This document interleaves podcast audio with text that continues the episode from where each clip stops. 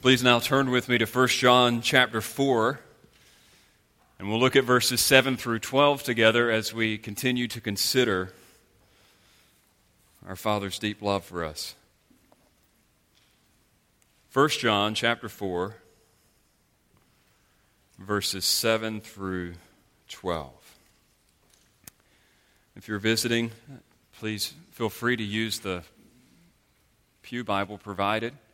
You'll find the text on page 1023. 1023.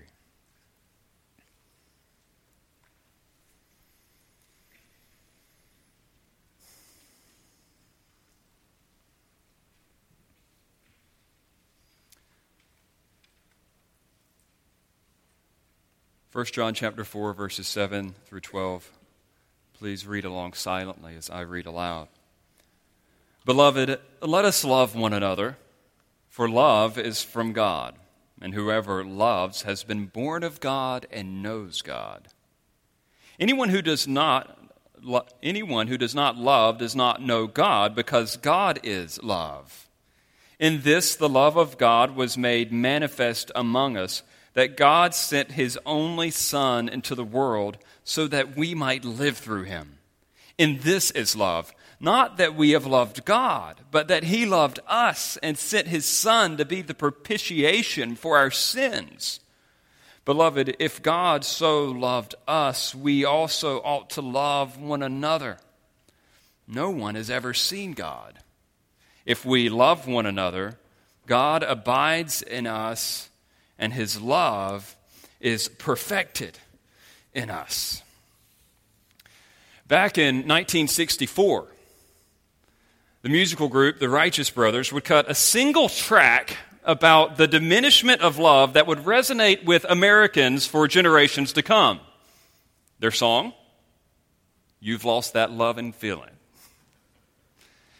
It would top the charts by the next year. That's not surprising. It's a catchy song. But what is surprising is that this song would eventually march on to be the most played song on the radio of the 20th century. I know, it surprised me too. In fact, as recent as a few years ago, Broadcast Music Incorporated, that's the group that collects fees on behalf of singers and groups and songwriters each time their music is played in public, said, This song still led the charts at nearly 15 million plays in the United States alone. Clearly, the theme has struck a chord with many. Anyone with just a little bit of life experience knows what it's like to lose that love and feeling. From children to great grandparents, love, or love so called, can lose its luster whether it be the love that we first had for our job or our pets or even family members or a car. Sometimes love seems seems to go away. Such is the problem, though, with our popular notion of love. It comes with an expiration date. Emotional intensity and feelings of goodwill can only last so long and that is the problem with the world's view of love. But what about biblical love? Does it ever expire, sour, go stale?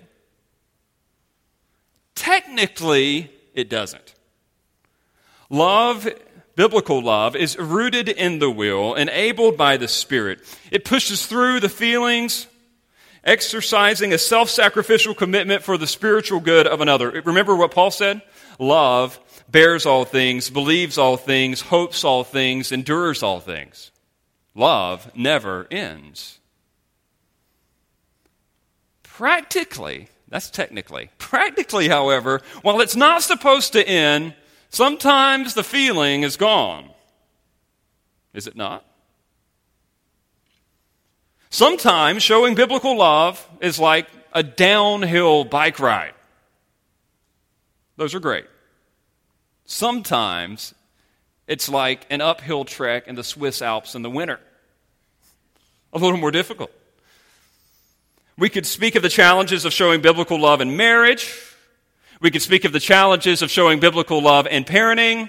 We could speak of the challenges in showing biblical love to other family members, in laws. It's Thanksgiving weekend. the struggle's real. Yet, John's greatest concern for us is our relationship with others in the family of God. Sometimes we even lose that loving feeling in the church. I love the old couplet To dwell above with the saints I love, oh, that will be glory. But to dwell below with the saints I know, now that's a different story.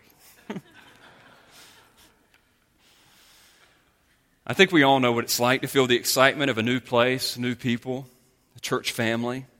It's a honeymoon stage, right? But have you ever noticed that love wane? Maybe it was gradually. Maybe it was instantaneously. The church members you couldn't help but love all of a sudden became hard to love. The Apostle John seemed to be aware of this tendency as well. And amazingly, this text even hints that believers, under the pastoral care of the Apostle of Love, that was John's title, even they would lose that feeling. The, the letter, you know, assured readers who believe in Jesus that they will behave like Jesus in what way? In Christian love. We've seen this now, having read this text, for the third time. It was in chapter 2, it was in chapter 3, now it's in chapter 4, and we're not done. So John is continuing this theme. He's like, true Christians will love one another. And that's how he's presented it. He's presented it as a fact, as an imperative, excuse me, as an indicative. This is who you really are. But he does something different this third time around. He doesn't just say that Christians will obey the command to love one another. He actually turns it more into a command and says Christians must obey the command to love one another. So it isn't just that it should happen, but it's that it must happen. We must obey this. And he even here incentivizes the command by giving us reasons why we should love one another.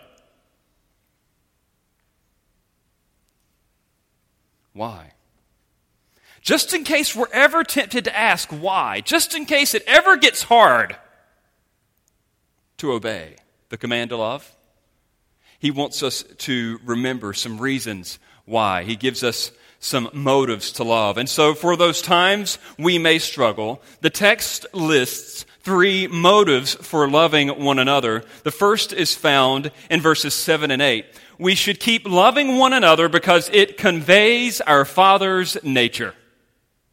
We should keep loving one another because it conveys our Father's nature. Look at the text again. Beloved, let us love one another, for love is from God, and whoever loves has been born of God and knows God. Anyone who does not love does not know God, because God is love. Do you see how John's motivating them to obey the command to love by affirming the Father's loving nature in them? He basically says, Obey because this is who your Father has made you. John contextually, he's moving on from belief, right? He expanded on that in verses 1 through 6. We talked about it last week. Here he's turning to the behavior of love. And before he ever gets to this explanation of why we should love, notice just simply how he exemplifies and exhorts this command. The exemplification is here in his own example. He says, he calls them beloved or loved ones. He's not angry with them. He's not ticked off. He even reminds them in his own speech that he loves them and that they too are loved by God. Beloved, let us love one another. This is the first time he actually directly commands them to love. He's kind of presented it as a fact, and here it becomes something that must be obeyed. He's taking them off autopilot. He's letting them know that even though this should typically happen, sometimes you will actually have to volitionally choose to love other Christians. But the focus here is not on John's example or his exhortation, but his explanation. The question is why should we obey the command to love one another? What could move us to obedience when Christian love is an uphill battle? Well, John basically answers you need to remember where we came from. Even better, you need to remember who we came from. He focuses them in on who God is. Do you see that there at the beginning and the end of verses 7 and 8? For love is from God, because God is love. He wants them to remember who God is. He is the source and the substance of love. He is the source of all love. It all originates from His being. Just as sunbeams originate from the sun, so also love emanates and flows from God because it is His very nature. It is not just something He does, it is who He is. One said it this way Thus, all His activity is loving activity, even His judgment. So if he creates, he creates in love. If he rules, he rules in love. If he judges, he judges in love. All that he does is an expression of his nature, which is love. I have a systematic theology book in my library entitled, the theology is entitled, God is Love. It's very well written. The, the, the author, Gerald Bray, arranges the entire table of contents. Now, again, a systematic theology is a book that tries to take everything in the Bible about God and to organize it into categories. In the contents, he organizes everything around love. And he's not just doing so in some superficial, cheesy way, he makes a great case. This is who God is. And as delightful as this doctrine is for most of us, we need to concede that the love of God is a difficult doctrine for some. Maybe you've experienced some form of unimaginable personal pain. Maybe you know an unbeliever who objects to the idea that God could be so loving in light of all the things that seem so wrong in this world.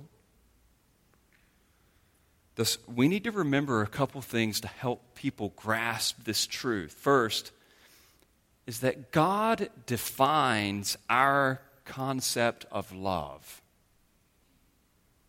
God defines our concept of love. Our concept of love does not define God. We don't define the terms. You may have in your mind, or your friend may have in their mind, their own idea of how love should work and what it should look like. But they're not the standard of what love is. God is. God is indeed love. But the Bible also reveals that God is, and there's only a few of these statements in the New Testament God is light, God is spirit, and God is a consuming fire. These things can work in harmony with one another. So, thus, as God exercises love, He also exercises wrath and justice. Sometimes these have to belong to love. I know the question that the person suffering may ask, or maybe your unsaved friend how can God be love if he exercises wrath over sin and he pursues justice? This is a hard question. The only analogical answer that I could give you is that it's similar to the way a parent who loves a child and still hates everything or everyone that is threatening to them, everything or everyone that is destructive to them. Love at the same time embroils with it hate. If, if you take it away from the personal realm, you can think of the oncologist who is loving a patient even as they literally destroy their body with radiation. God's love is a perfect love. And we may not understand the pain that it brings or that it introduces into this world, but He is the one that defines the standard of love. I would say practically, if you are struggling with this or you know someone who's struggling with this, I would point you to the resource by D.A. Carson titled The Difficult Doctrine of the Love of God. We don't have time for it today, but it is a wonderful explanation of all those hard questions that we seem to have about God's love. But don't miss the point of the text. Even as I defend God's love, I, I, don't want us to miss the thrust of what's going on here. John is describing that this is who God is. At, his very essence, in his very being, God is love. He is the source of love. He is the substance of love. And this affects who, all of those who were born of him. Think about it. Fathers have some type of impact on the substance of their children who they are derives from the nature of their father. So John here is not just going to describe who he is, who God is, but he's also going to talk about who we are in relationship to him. When you look at the end of verse 7 and the beginning of verse 8, you see this. This is why John adds, whoever loves has been born of God and knows God. Anyone who does not love does not know God. Who are we? We are the sons and daughters of love. Who is God? He is the source and substance of love. The two relate to one another. Literally, the text says, everyone, all, anyone who is characterized by love has been birthed by God and is in an intimate relationship with Him. Birthed by God and is in intimate relationship with Him that first one has been born of God. Past tense with present results. It is speaking of the new birth. This is we share in God's nature. Our spiritual substance, our soul, that part of us that we cannot see, it actually changed into something different. The old part died. A new one was given us by God. That's what it means to be born again. We received a new soul from God. This is something that happened in the past, but it affects us currently. I assure you that my father, physical father, Rodney Harris, has had some bearing on the man that I am today. So also, the Heavenly Father, by nature of who He is, has some bearing on the man or the woman you may be today. It isn't just this spiritual relationship but it's also this social relationship. It says, and knows God. He loves God and knows God. It's a present tense verb. It's ongoing relationship. We saw this a few weeks ago. When John uses the word know, he's not talking about intellectual knowledge. He's talking about relational knowledge. So again, I'm going to use the analogy of parents because that's the analogy that Paul is using. I have a stepmother. Her name is Susie Harris. We are not related by blood, but we are related. there is a social relationship. That woman, from the time I was six years old till right now, has had some impact on who I am. There is fellowship, there is relationship, even though there may not be a blood connection. Do you see how John's giving us both sides? He says, You're not only have been born of God, but he's not just some distant father somewhere. You also know God. You've been in intimate relationship with him. And this has some practical bearing on who you are. So John says, hey, when you struggle to love, remember where you came from. Remember who you came from. I don't want to trivialize the moment, but I couldn't help but think this week as I was contemplating this text, the movie Rocky. Actually, any of the movies, Rocky. They all have the same plot line. You have this aspiring fighter who shows some promise and some hope, and he gets distracted by all his fame and his fortune, and then he ends up getting beat up. And at every movie, he has to remember who he was and where he came from. The sad music plays, the streets of Philadelphia beckon him to remember how his upbringing was so tough, and he just had to get back to his roots so that he could be the man that he needed to be. It's a similar storyline that happens in so much of our literature and movies because it's the way that we think. When we remember where we came from, when we get back to our roots, it has an impact upon who we are, what we do. For better or worse. And John says here it's going to happen for better. When you realize, when you remember that where you came from, where your roots are, are in the Heavenly Father who is the source and substance of love, this will have some type of impact upon your identity and your activity.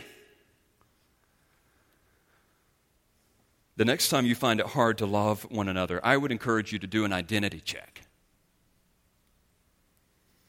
Beloved, it is so easy to forget who you are, to forget where you came from. Hear me, hear me well. You are a child of God in relationship with God, who is the source and substance of love if you are believing in Jesus Christ alone for your salvation. Something changed in you. You are different than you used to be. When the struggles come, or just in your day to day, do you see yourself more as a child of your physical father or your heavenly father? Do you give more credence to your last name or to your name in Christ? Uh, so often it's easy for us to take on an alternate identity. We, we say things like, I'm just not a loving person. I'm not really into people. I'm just not that outgoing. It's hard for me to show love. I'm just not gifted in that way. Every one of those statements are identity statements. Who told you you could say that? You are not that. Don't forget who you really are. When it comes to Christian love, it doesn't matter who your parents were or what the Myers Briggs test told you on the internet or how other people tend to think of you. You are a son and daughter of God who is love. You are the kind of person who exercises love and care for other believers. You are kind, loving, gracious, and compassionate. You are the kind of man or woman who sacrifices greatly for the spiritual well-being of others. You are the kind of person who reconciles relationships, overlooks offenses, and pursues the best interest of others. This is who you are. If you have truly been born again, by trusting in the person and work of Jesus Christ alone. This isn't some moralistic pep talk. Hear me well. This isn't true of everyone in this room.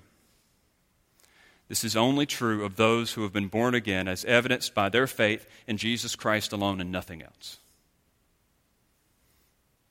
And if you have questions about that and you don't know if that's true of you, talk to the person beside you, put a little question on the back of the comment card and we'll follow up with you. You need to know that because you will never be able to love other people in the way that God has prescribed until you become the person that God told you to be in Christ. So, do you see how loving one another conveys our Father's nature? This motivates you to obey the command to love one another. But the text lists another motive. Loving one another not only conveys the Father's nature, but it also corresponds with the Father's sacrifice. We should keep loving one another because it corresponds with the Father's sacrifice. Verses 9 through 11 speak to this, and before we read it, I just want to give you an overview of what's going on. Here, John is going to describe in great detail in two verses, he's going to emphasize the Father's sacrifice for us through the Son and then notice the catch. He's going to switch it all up at verse 11 and he's going to move us to show love to one another in the same way. He wants our love to be consistent with or an outflow of the love that God has shown to us. So, you've got to get God's love before you can get to the command. All right, so here's how it's going to work. We're going to see this demonstration of God's love in verses 9 and 10, and then we'll see the implications of that in verse 11. And see if you can discern any pattern. First, we have this in this, the love of God was made manifest among us. This is how it was seen. This is how it was shown. This is how it was displayed. That God sent, notice that God initiates. God sent His Son. It's not as some critics of the Bible would try to tell us that God is, the Father is this mean and wrathful God and He hates people and then Jesus is the kind and loving one and somehow He stepped in and kept the Father from exercising His wrath on us. No, listen, the Father, God the Father, is the one who sent His Son. It was His plan. He initiated. And he sent, listen to this, his only son. So he not only initiated, but he also sacrificed his greatest treasure. Notice only son, monogenes, one of a kind, unique, the one who had always come from him. It speaks of his pre-existence, by the way. For those of you who come from backgrounds that say that Jesus was created, you can't send a son if he's not already there? The Son is pre existent. He was always with the Father, always in this unique father son relationship, all the way back in eternity past. And God sacrificed that Son. He sent that Son, the one who would always come from Him to us. The reason why I emphasize that word only, or that phrase only Son, whereas in the King James it says only begotten Son, it's because in the Greek version of the Old Testament, it's the same word that's translated in Genesis 22 2 that we read earlier today. Remember that story? We just read Abraham, Isaac, and he says, Go and take your son, your only son, Isaac. What a startling picture. Does that scene not speak to the extent of Abraham's willingness to obey? I mean, you, you read it and you think, what's going on here? Who in their right mind would ever willingly lay their son on the altar for anything? It isn't until the pages of the New Testament that we find out God the Father would. He would send his son. He would show his love for us in that way. And he would he would not only initiate and he would not only sacrifice, but he would do it for our eternal spiritual good. Notice that he says that he sent his son into the world so that we might live through him. Remember, the world in the book of First John has always had a negative connotation. The world is the human realm that had rebelled against God. And so God sent his son so that these rebels, those who would trust in Jesus, might live through him. He would do it for our eternal spiritual good. And let's not get bogged down in the details. Get the pattern. God initiated, God sacrificed, and He did it for our eternal spiritual good. The same thing happens in verse 10. Do you see it? Look at the text. In this is love, not that we have loved God, but that He loved us. Pause there. Do you see the initiation of God again? God initiated. We did not kick off the love relationship. We didn't in any way earn his affection or win his praise. We didn't meet him halfway. We didn't even meet him part of the way. God's love for us has nothing, zero, zilch to do with our love for him. But God's love is that he loved us. He did it. He initiated. He not only initiated, but he sacrificed. Look at the next part of verse 10. And sent his son to be the propitiation for our sins. God sacrificed. He sent his son to die in our place. I know the word propitiation throws us in a tailspin every time we see it, but for those of you who have been here, in recent weeks, we just talked about this back in 1 John 2 2. Propitiation. It's something that could be translated atoning sacrifice. It, it spoke to the satisfaction of God's wrath for sin. To understand the word propitiation, or to help anybody else understand it, you, you need to grasp at least two things theologically. One is God's wrath and his justice. Remember, we said that those didn't conflict in any way with his love. Uh, God's wrath is his passionate pursuit to punish sin and those who commit it because sin is morally reprehensible, averse to his character, and damaging to creation. Again, oncologists hate cancer. God hates sin. God is wrathful. He expresses anger over sin, and he does so justly because it's the right thing to do. But that's not all that propitiation tells us. It tells us that God is angry about our personal sin, but it also conveys his love and grace because it shows of his willingness to allow for a substitute. Now, in the Old Testament, propitiation frequently conveyed these myriad animal sacrifices. But in the New Testament, Jesus, the Son, would be the final sacrifice. He sent His Son to be the propitiation for our sins. The Father would send the Son to satisfy the righteous wrath we deserved on account of our rebellion. Don't miss it. Hence, get it? He initiated, He sacrificed, and who did He do it for? He did it for us. He did it for our eternal spiritual good. In the words of verse 10, He did it for our sins, is what the text says. He paid our death penalty. So again, he showed love in that he initiated, he sacrificed. This, friends, is agape love. It's still the same word. It's the only word for love that's used in the book of First John. This, friends, is why we sing how deep the Father's love for us, how vast beyond all measure, that He should give His only Son to make a wretch His treasure. Dear church family, I, what you've got to get here is that God's love is so much deeper than ours. It is so much more superior. Can I give you a contrast? Typical human love, that which the righteous brothers would sing about, typically waits till something strikes its fancy. And yes, I said that strikes its fancy. You know what I mean by that. Human love responds to that which is pleasing or desirable. You hear these statements.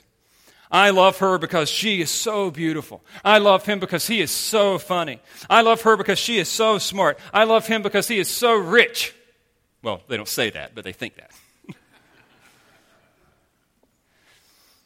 Human love is usually a responsive love, but I love the way one commentator set this up. He says, Agape love comes first. It creates value in its object, whether there is any intrinsic value there or not. The sun shines on the earth not because the earth is the earth, but because the sun is the sun. God loves me because he is he, not because I am I. Repeat that. The sun shines on the earth not because the earth is the earth, but because the sun is the sun. And God loves me because he is he, not because I am I. Thus, God initiated, God sacrificed, He did it for our eternal spiritual good. And with this clear picture of love in mind, I want you to trace the connection to the command in verse 11. Beloved, if God so, in this way, if God so loved us, we also ought to love one another. Do you see the argument? There's an argument here. I want you to follow it. If God loved us in this way, it's a conditional statement assumed to be true. If God loved us by initiating and sacrificing for our eternal good, we are obliged to love each other in the same way. We are obliged to show love by initiating and sacrificing for our brothers and sisters in Christ. It is our obligation. Ought. The word ought. You ought to do this. This is typically the language of payback, is it not? We know the word ought very well this time of year because there's all these questions that go on between husbands and wives and singles. It's, somebody got me a gift. What ought I to do in return? Is this social contract. If somebody bought me something, I wonder if I should get them something back. You feel that way, right? When the person out of the blue at the workplace buys you something or gives you a $15 gift card, you're immediately thinking, okay, now I owe that person $15 in some way, shape, or form. Thank you. My brother and I actually had a funny discussion about this last year. We were just lamenting. We were like, look, if we're just always trying to break even, let's just stop giving and keep our money. You know, like, like it's just a real hassle. We could save each other a lot of time. That would be the loving thing to do. My wife would have none of that. But me and Joshua, we're on the same page. But something's interesting here. Something fascinating happens in this text. It's the language of obligation. God is telling us here. He says, feel the obligation, but don't pay it back, pay it forward.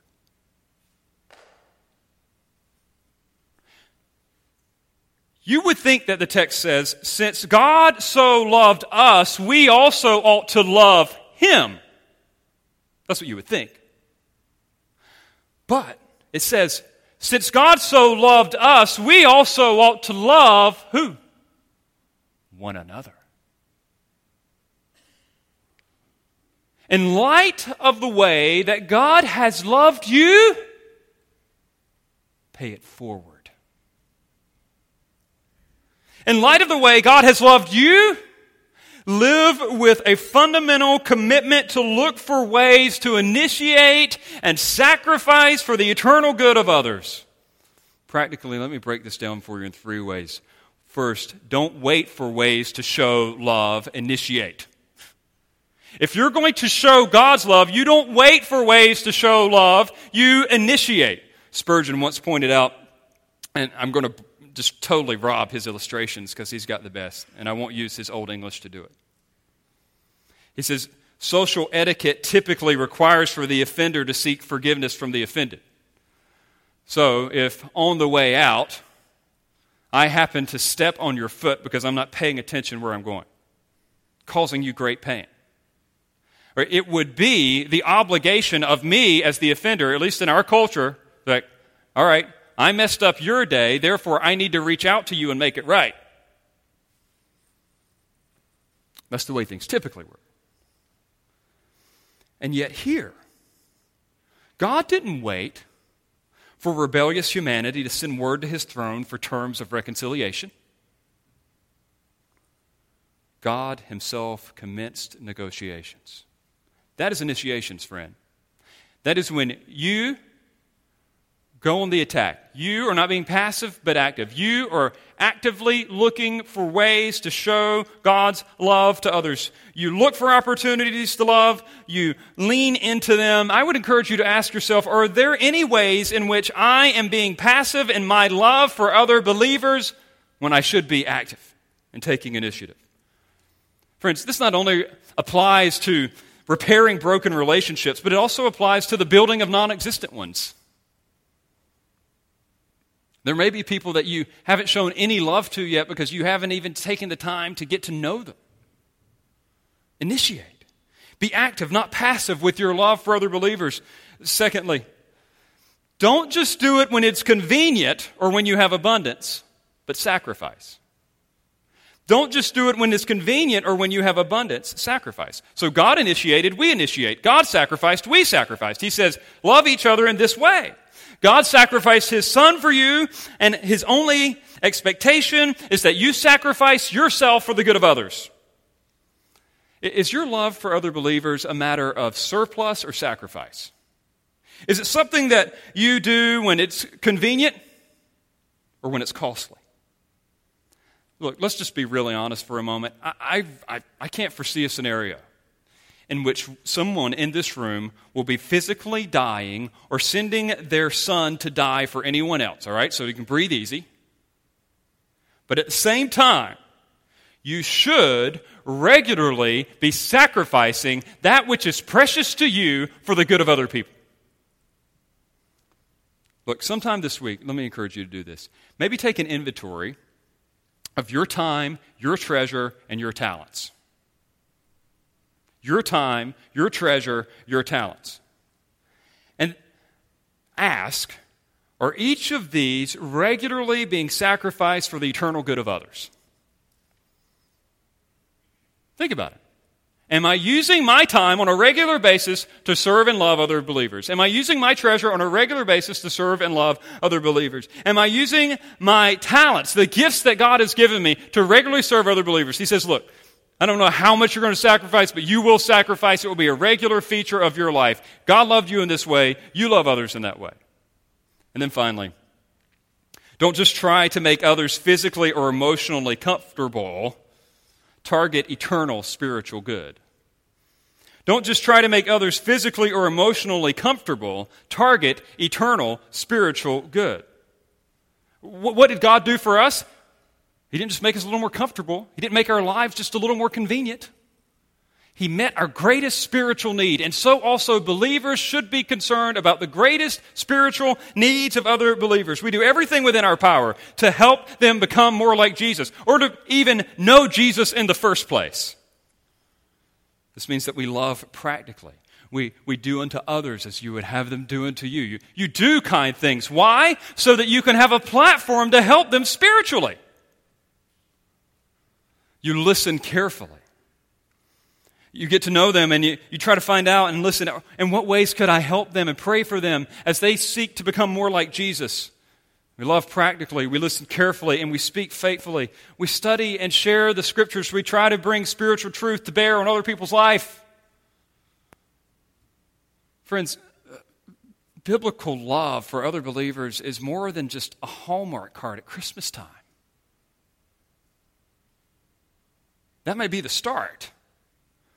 But it moves beyond that to enter that person's world, to know what their truest needs are, Someone, uh, one of our church members, sent me an email this week and they said, Justin, I appreciate all of the emphasis that you've put on practical expressions of love uh, in the, the preaching series. He says, but I, I just thought it'd be good that if every once in a while you'd mention, you know, the, the, the ultimate end of that. You know, I thought, he's right. Friends, this isn't just, you know, us patting each other on the back and sending encouraging texts. It, it's so that the greatest eternal need within our hearts and souls would be met. Look, we live in a culture, we live in Naples, Florida. We live in a culture in which th- there's not that much desperate physical need among us. I know it is out there, it's just not in our face. But let me tell you what's glaring people's lack of Christ likeness, people's need for the gospel. And John says, if you're going to show love in the way that God showed love to you, you will sacrifice, you will initiate, and you will do so targeting the spiritual good of other people. So, we've been talking about motives to keep loving one another. We love because it conveys the Father's nature. We love because it corresponds with the Father's sacrifice. And finally, we should keep loving one another because it completes the Father's love. We should keep loving one another because it completes the Father's love. Look at verse 12. No one has ever seen God. If we love one another, God abides in us and his love is perfected in us. Now, now, John is going to argue something amazing here that loving one another proves or shows the existence of the invisible God. The one who lives in us is, is made visible as we love one another.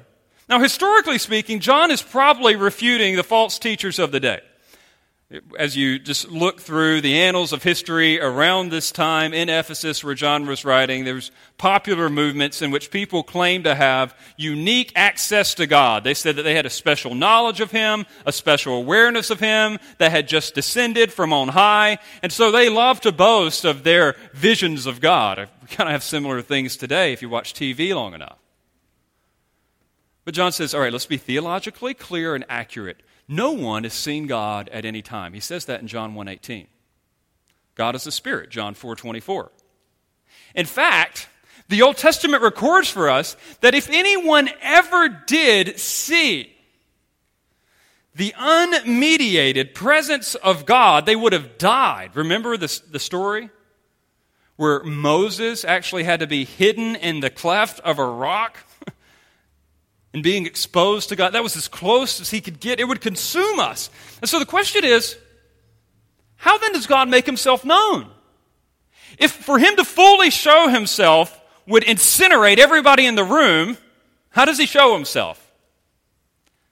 John 1, with which these readers would have been familiar, John 1 answers that question in this way no one has ever seen God. The only God who is at the Father's side, that's Jesus, he has made him known.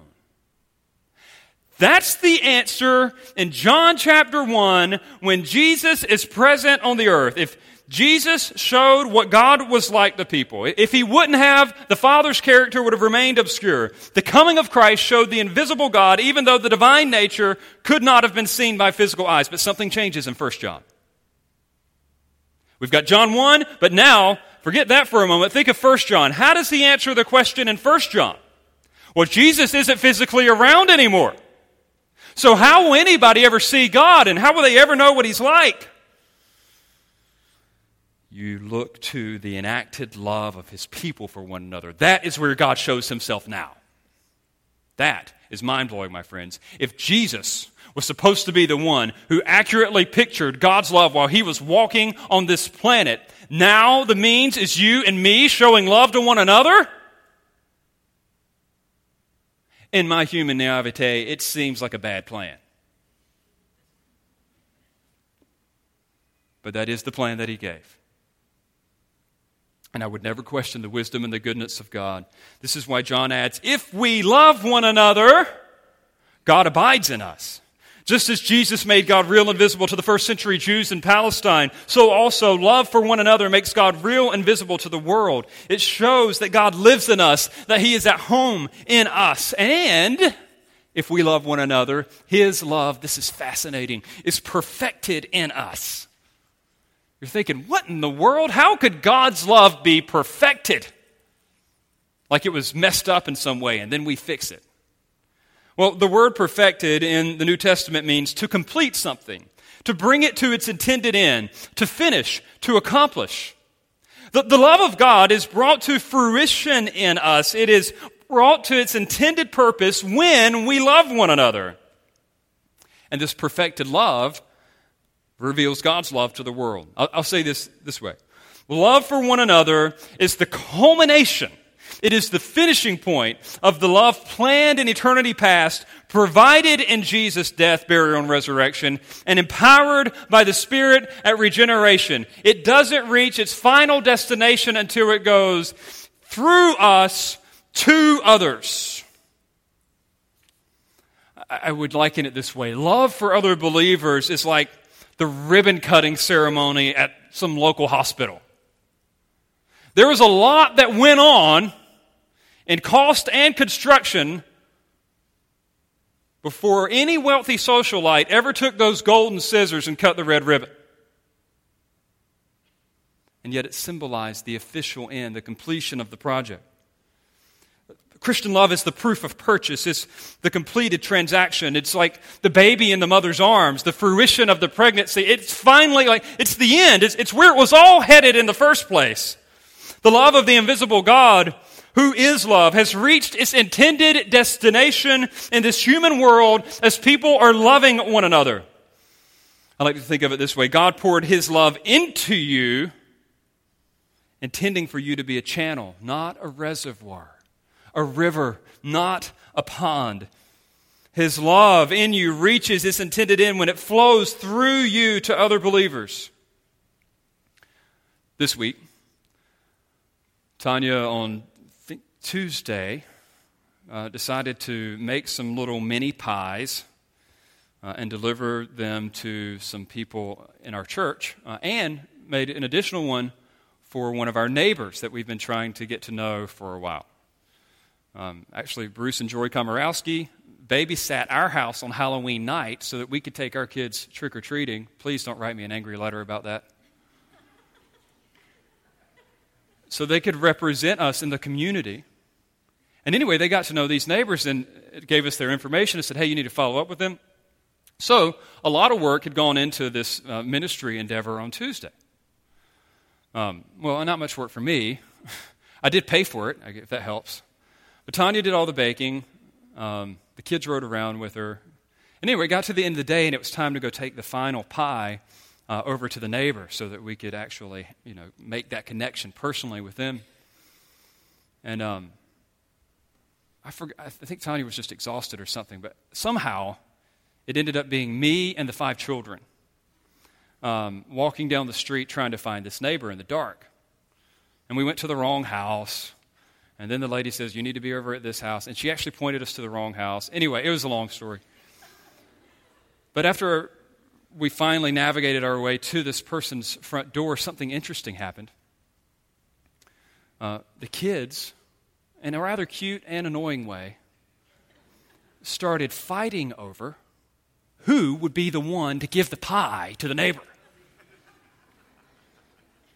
I appreciated the, the desire to express the love practically. I did not appreciate the timing because the lady is literally walking to the door as the kids are fighting over a pie, not for themselves, but to give to the neighbor. Why is it that they wanted to do that? Because that was the final leg. That was the culmination of the gift. There had been much planning and preparation, but now the presentation, that's the honor. They were going to be the connecting point for our love for these neighbors. They wanted that opportunity. And so, also, in light of all the planning and all the preparation of the Father and the Son and the Spirit, I mean, back to eternity past, 2,000 years ago in Jerusalem and what Jesus accomplished and how He's been working through His church ever since then, guess what? His love isn't done when it reaches you, it's when it goes through you to other people. You get to be the one to deliver the pie, if you will. That's awesome. He does all the work, He does all the sacrifice, He does all the planning, and you get to present it. I think that'll move you to love. You are making the love of God visible. You finish the deal. Listen to me. In every expression of care for another believer, you made the love of the invisible God visible. In every edifying word, you made his love visible. In every intentional spiritual investment in another believer, you made God's invisible love visible. In every committed prayer, in every thoughtful gift, you made it visible. You delivered the pie. You finished the deal. You completed the love of the Father. That's an honor. Love from the invisible God reaches its final destination when you obey the command to love one another. So we love one another even when it's hard because it completes the Father's love. Friends, both science and experience tell us that we cannot always count on that lovin' feelin'. The scientific research is all over the map. Some behavioral psychologists say that infatuation, as we typically define it, can last anywhere from two days to three years uninterrupted. I don't know much about the science, I do know about the experience. And I would agree with John and Noel Piper in their book on marriage, where they talk about love and feelings in the foreword of the book, where they say that love, that loving feeling, if you will, is like a pendulum. Sometimes it's over here at the heights of ecstasy, and sometimes it's over here at the heights of endurance, but most of the time it's somewhere in between. This isn't just true of marriage relationships, it's true of the way that we feel about our children.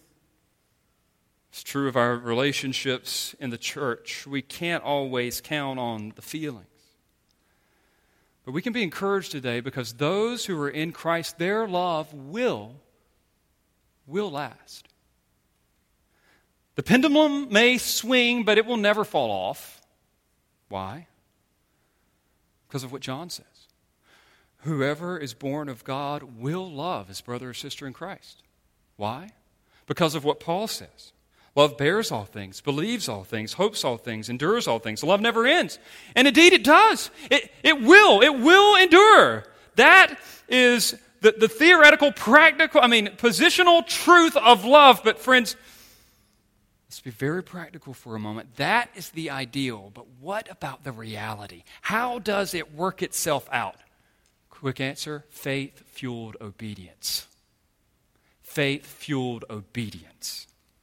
The text makes clear that biblical love not only will persevere, but it should persevere.